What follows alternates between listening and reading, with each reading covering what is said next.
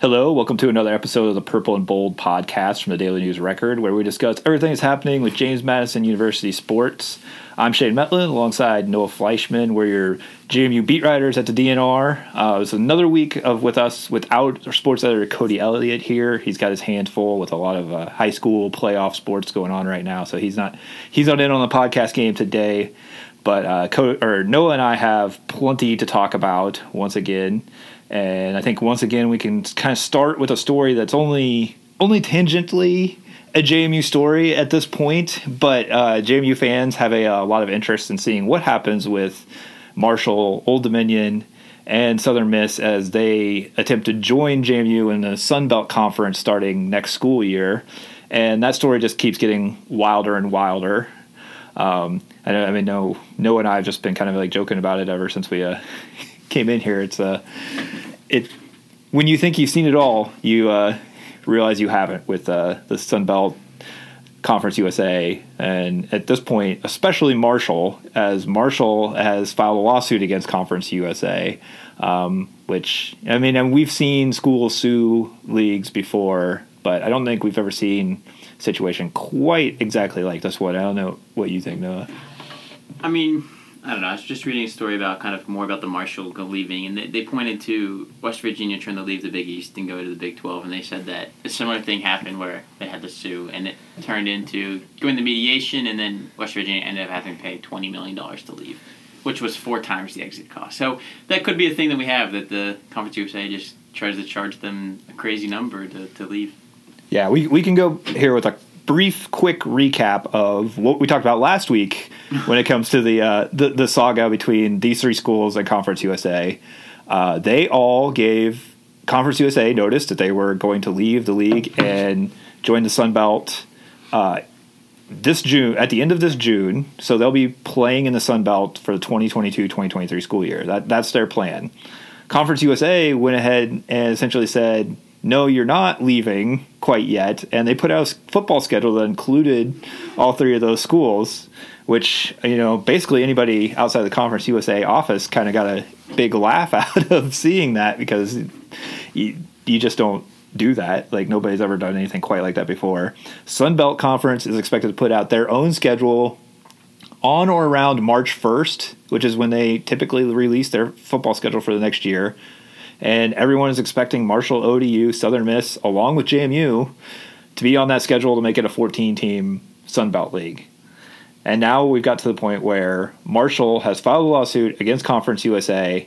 And that's where it starts to get a little bit complicated to understand exactly what the lawsuit is and you know where things are going from here. I, have done my best to read up on it, uh, talk to some lawyers, um, including some who have connections to JMU. So you kind of you can keep on in mind whether or not there's any bias there. I don't I don't think there. I think they're explaining the law pretty well.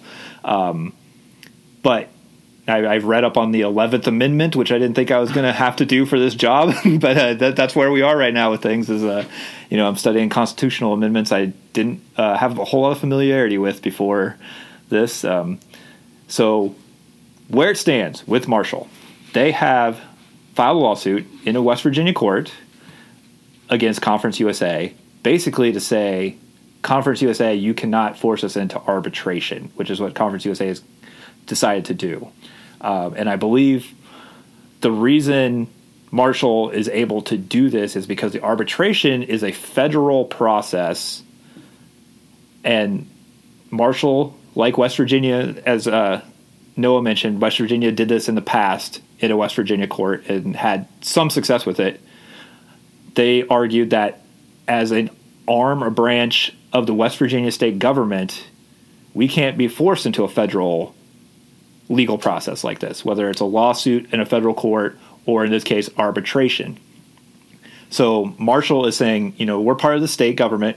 We can't be forced into arbitration. And the reason that is a big deal is because if this goes to arbitration, it will not be resolved until after next football season, probably at the earliest. We're, we're talking about a situation. What I've been told is you've got to find three arbiters. There's a neutral one, and then each side picks an arbiter, which is a judge or a lawyer or someone like that, to sit and hear this case. So you have to pick those, have them approved, find a time in their schedule where they can all three get together, present a case. There's depositions, there's discovery, there's all these processes before you ever even get to the arbitration, which will be months down the line. So, Marshall, and I'm assuming this was probably going to happen with ODU and Southern Miss at the same time at some point too. But Marshall's saying like we can't be put into arbitration. They're also saying, you know, we never agreed that mandatory arbitration was part of our conference bylaws. That's something the league office just put out there without us ever signing on to. So they're arguing that as well. But for Marshall, what they want to do is get it into mediation, settle financially quickly, the same as West Virginia did. Even though it cost West Virginia a ton of money and it will probably cost Marshall, you know, it probably won't cost $20 million because we're not talking about Big East to Big 12 with huge TV deals. But it'll probably cost more than the exit fees. Both sides are going to like claim that there's some damages involved in what the other side is doing.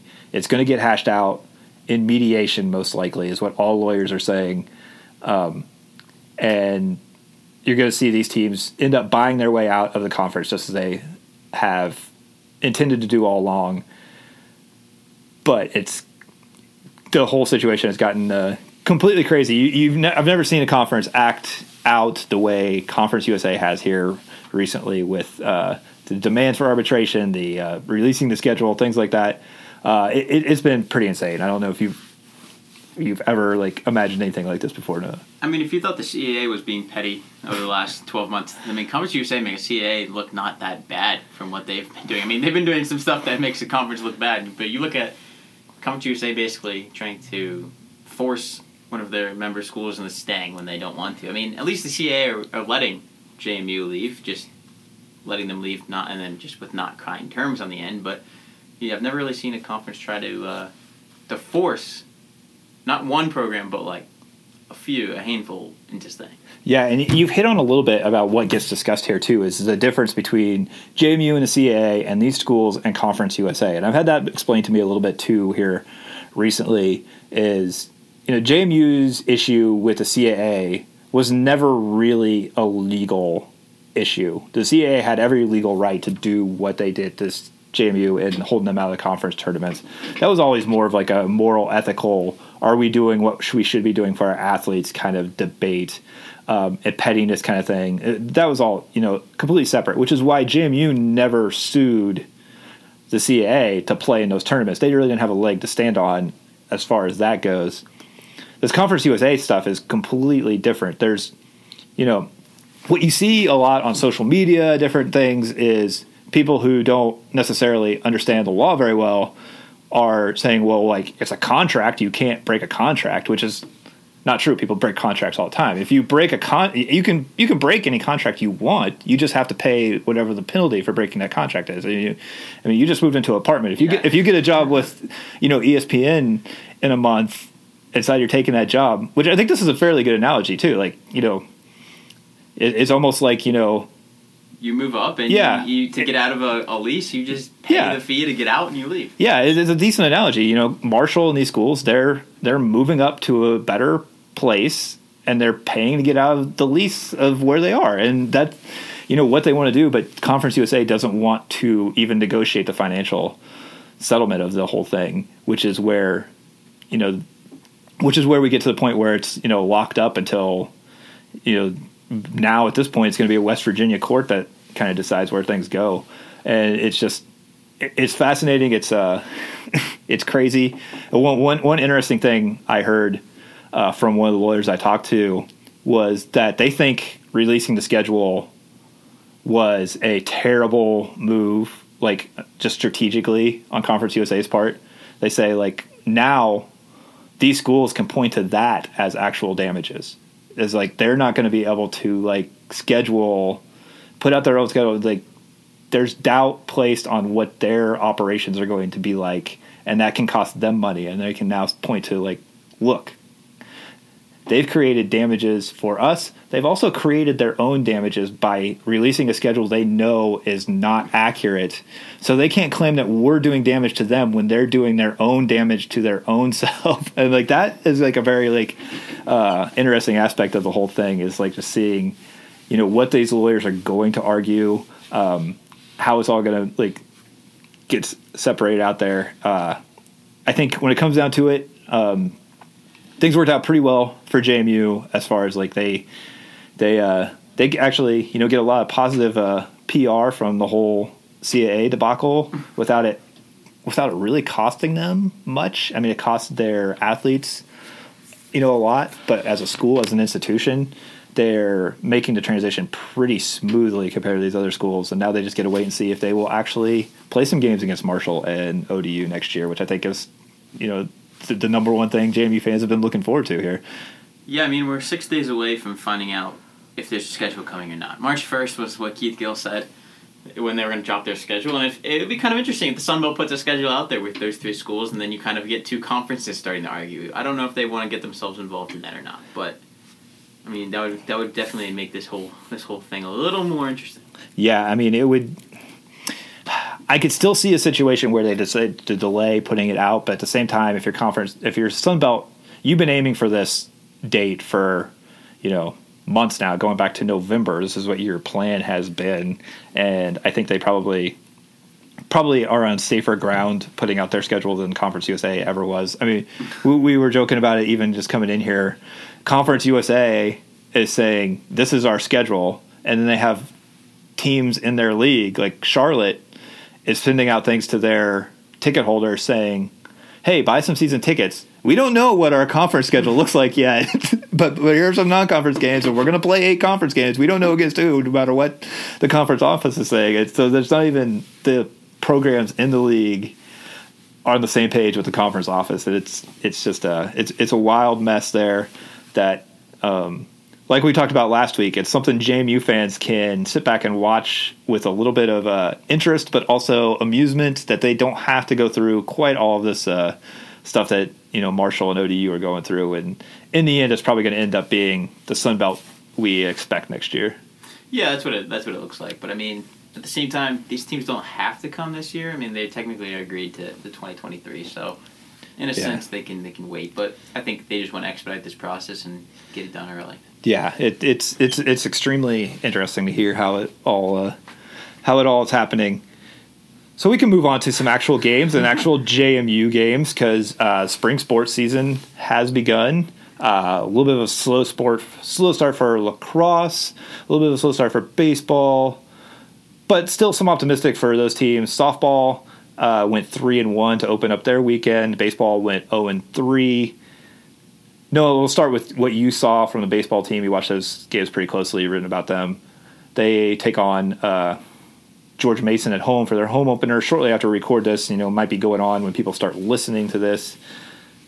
Would you see from the JMU baseball team? Obviously, three losses to a really good Florida State team. But what do you think the future of JMU baseball this season looks like? Yeah, I mean there were some bright spots from the weekend. Um, you're playing one of the top teams in the country. You're playing in front of five thousand fans, where the, a lot of the JMU guys either haven't at all in their career, or it's been a few years since they've played in front of that many people. And so, I mean, they when I talked to Coach Ikenberry and a few of the players yesterday, um, just about what they thought about the weekend and what they took away. Most of them took away is that they were happy about how they competed. Because yeah, they were down and they lost two games by almost ten runs or ten runs, and they were down ten to two at one point and instead of just hanging their head, they ended up hitting a sac fly and kind of scoring another run. So a lot of it was positive. Their first game was the closest one. They lost 4 1, and that game was pretty close throughout. They hit a home run to, to go up 1 nothing. The next bottom of the inning, Florida State hits back to back home runs, and then it quieted down. Justin Showalter kind of got in his groove, and then Florida State kind of took advantage of a pass ball to score a run, and then, and then like a sac fly. So that game was probably the closest game and most competitive game that JMU played, and it showed stuff that they're playing these pitchers. I mean, all three Florida State pitchers are top guys. They're, they're two starting. Their first two starters are all Americans to start the year.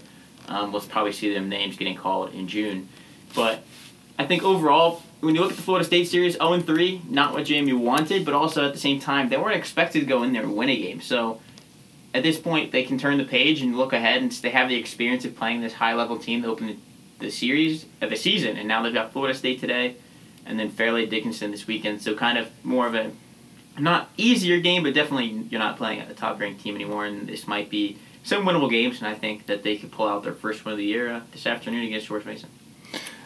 Yeah. So, what else were some of the positives? I mean, they hit the ball at times. They they produce a little offense, you know, against good pitching staff. They they've got a catcher who can take people off the base pass, which I think is you know probably going to be something that uh, can be a real advantage as you get into more CAA type level teams. I would think that's a you know big thing. They didn't see much from Chase DeLauter.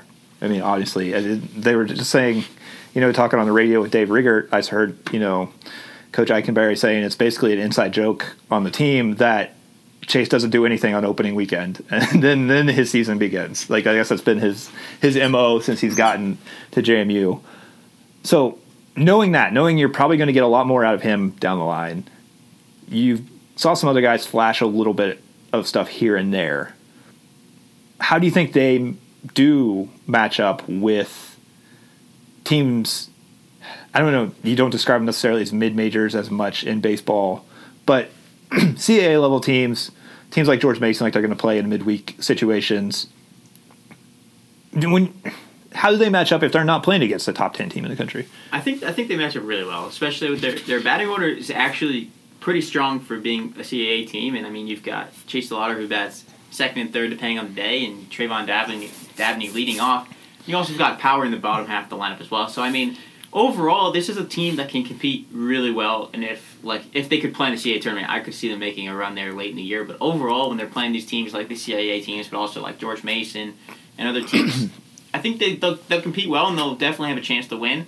Um, then when they go down to Tennessee in a few weeks, maybe maybe not when they're playing a, a SEC team. But overall, I think they liked what they saw this weekend, even though their record doesn't reflect it. I think that there was a lot of bright spots that they saw. A couple pitches that they left up in the zone, Florida State made you pay. And when you're playing a team that good, I mean, you make one mistake and it's not going to go well for you. But I mean, overall, they're excited. Um, their new pitching approach, they really didn't get to try out this weekend. They let Showalter go five innings, which was two times the order. Then he gave up two base runners that later came out of score. They took him out. Then they went one inning, one inning, one inning the rest of the way. And he said they, Ikenberry said they liked that strategy. It worked on Friday pretty well. So they tried doing it over the weekend. Didn't work as well as it did on Friday. But he thinks they're going to start to switch back into that new approach of five innings, four to five innings from one guy, four to five innings from another guy, and then you bring in your closer in the ninth.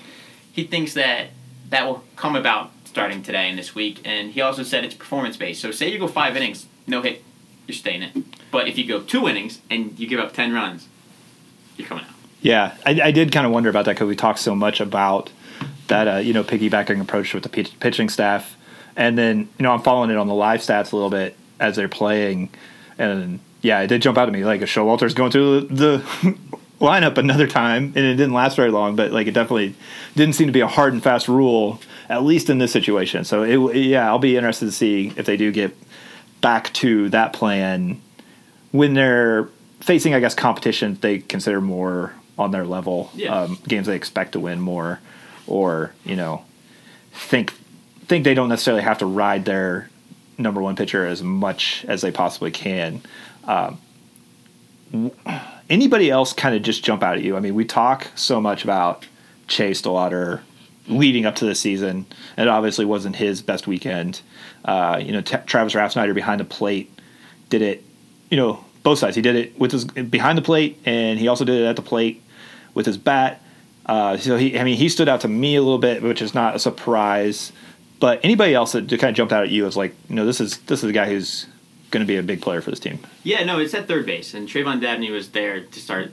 He played there his freshman year, and then last year became more of a utility guy. Now they're throwing him back at third base for the meantime. Ikenberry said it's kind of going to be, you know, that's going to be rotating to our tires, but for right now, he's going to be the guy there, and he's he's the guy that best lead off. And normally he's in the outfield playing alongside Chase DeLauter, but instead they they decided to put Fenwick Trimble, a freshman, in left field, and he said he liked putting a freshman out in the outfield rather than in the infield because you know, these guys, the ball moves a lot quicker at the college level, and and when you have a guy that's at least played third base um, at JMU before, he kind of is used to it. And Trevon, I talked to him, and he talked about how it's like riding a bike, and he hadn't played third in a while, but first first ground ball came to him, and he it was like he's been playing it every day. So that was, I think, the biggest one of the biggest things, the pieces that JMU really didn't know was going to happen this year because you obviously knew the pitching, obviously knew most of the infield was going to be in the outfield but that third base was really going to be the the question mark. And I think that right now they've got a solution to it, and he didn't make any errors out there, and he made a few good plays at third as well. So probably see him back there today and this weekend, and then through time we might see a, a couple younger guys slide in there as well.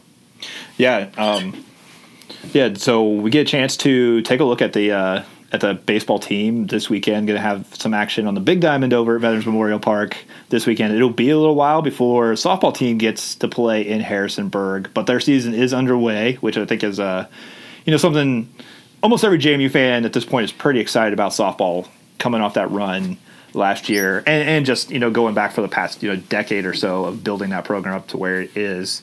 They got off to a three and one start this weekend. They lost to a pretty good charlotte team. They beat a decent UConn team a couple of times but they really just didn't get the pitching you would expect from them. Uh, alissa humphrey after pretty much being dominant with team usa the under 18 team in the uh, world championships winning a gold medal throwing two perfect games in that tournament uh, she's given up some runs so far this year, which is a little bit of a surprise. Maybe I don't know if it's having a busy a busy fall, a busy winter that um, you know has her maybe not quite where she would be to start a season freshness wise and stuff. But uh, she's you know pitched 13 and two thirds innings over two games.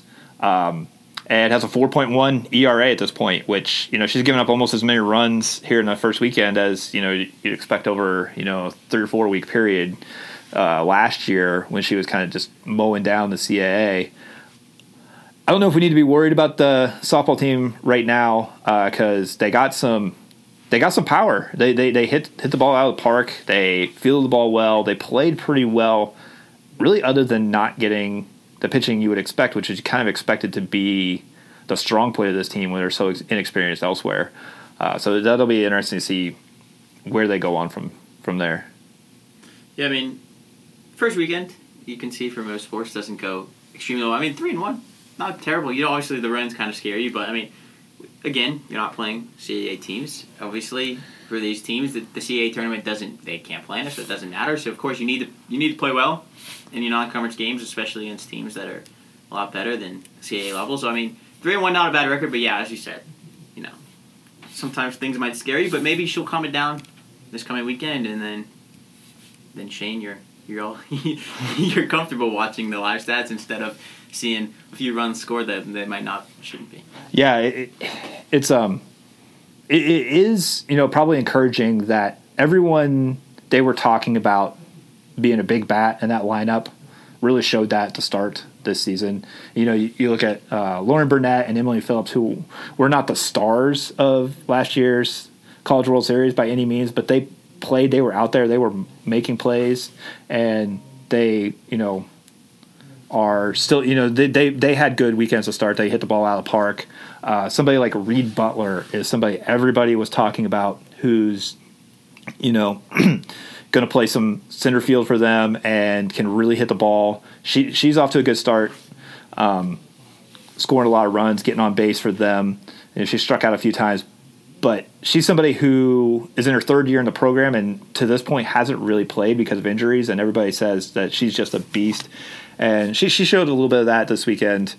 Um, you know what it's really going to come down to, I guess, is like if they get the pitching in order here to start the season because it gets a lot tougher as as they go on right now. Like just you know this upcoming weekend is going to be the real test. They play Oakland on Friday, which a team I, I will admit not knowing a whole lot about, but I would think that's one uh, JMU should be able to win.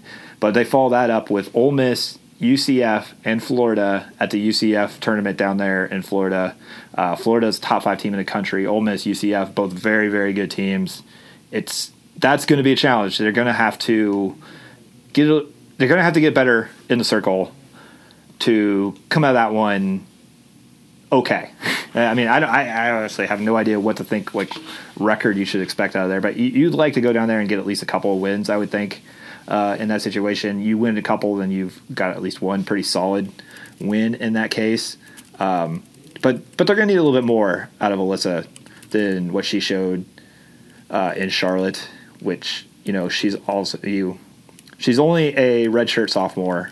Uh, she's only pitched one year, but as good as she was her freshman year, I think you can expect things to get better. It's just uh, how how quickly she gets it together will be a a big key to this season because she she's really the one they got to rely on. Uh, Alexis Bermudez is a is a solid pitcher. She's a fine pitcher. She's a pitcher with NCAA tournament experience, but she's not going to be this team's ace. They they need Alissa to be as dominant as she was last year. Yeah, what's a what when you look at this coming weekend? You talk about how it's going to be a tough tough slate. What are you looking forward to? Like, I mean, besides outside of pitching, what are you looking forward like that, that to make that next step against these this high quality competition? I think you know they're going to be playing against teams that put the ball in play. So you got you got to be slick in the field. They're still playing two freshmen in the middle infield, um, so that's always going to be a concern that you're just going to have some mistakes that lead to runs and lead to things snowballing on you.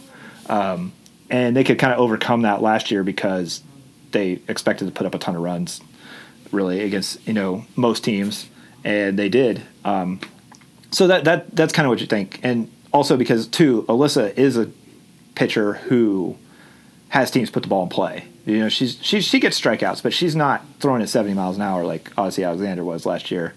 Um, so those teams are going to put it in play, and you're going to see ground. You want to see ground balls, and you want to see those ground balls ha- handled by the by the infield is you know going to be the key, I would think, to you know finding some success against these these teams where they're they're kicking it up a notch. They played a solid tournament last weekend. They're playing in a really good tournament field this weekend. This this is you know definitely a measuring stick for a young team. Yeah, no, for sure. And then we talked about another sport that you know kicked off this, this last couple weeks was lacrosse. Kind of a, a rocky rocky start for them, but they had a nice showing against UConn. Yeah, that, that was you know a good win against UConn. They they and you know, really, it sounds like they played pretty well for most of the game against Virginia Tech, and ended up losing that one by a goal late. Um, and Virginia Tech might end up being like a pretty good team. They're not ranked now, but that's always you know pretty solid program. But you know, I think you know you just look at lacrosse; they probably expected to be two and one right now instead of one and two, and it'll be it'll be interesting to see how they go. Um, it's a team that last year got off to a little bit of a slow start, and then by by late April and May was playing really good lacrosse. And, you know, you, you might see that again from them this year. It's just that they can't really quite rely on being able to win the CAA tournament like they have been. Uh, but still, they're playing in a conference with CAA women's lacrosse is a multi-bid conference, and they should they should be fine as long as they uh, you know take care of business against teams they should beat.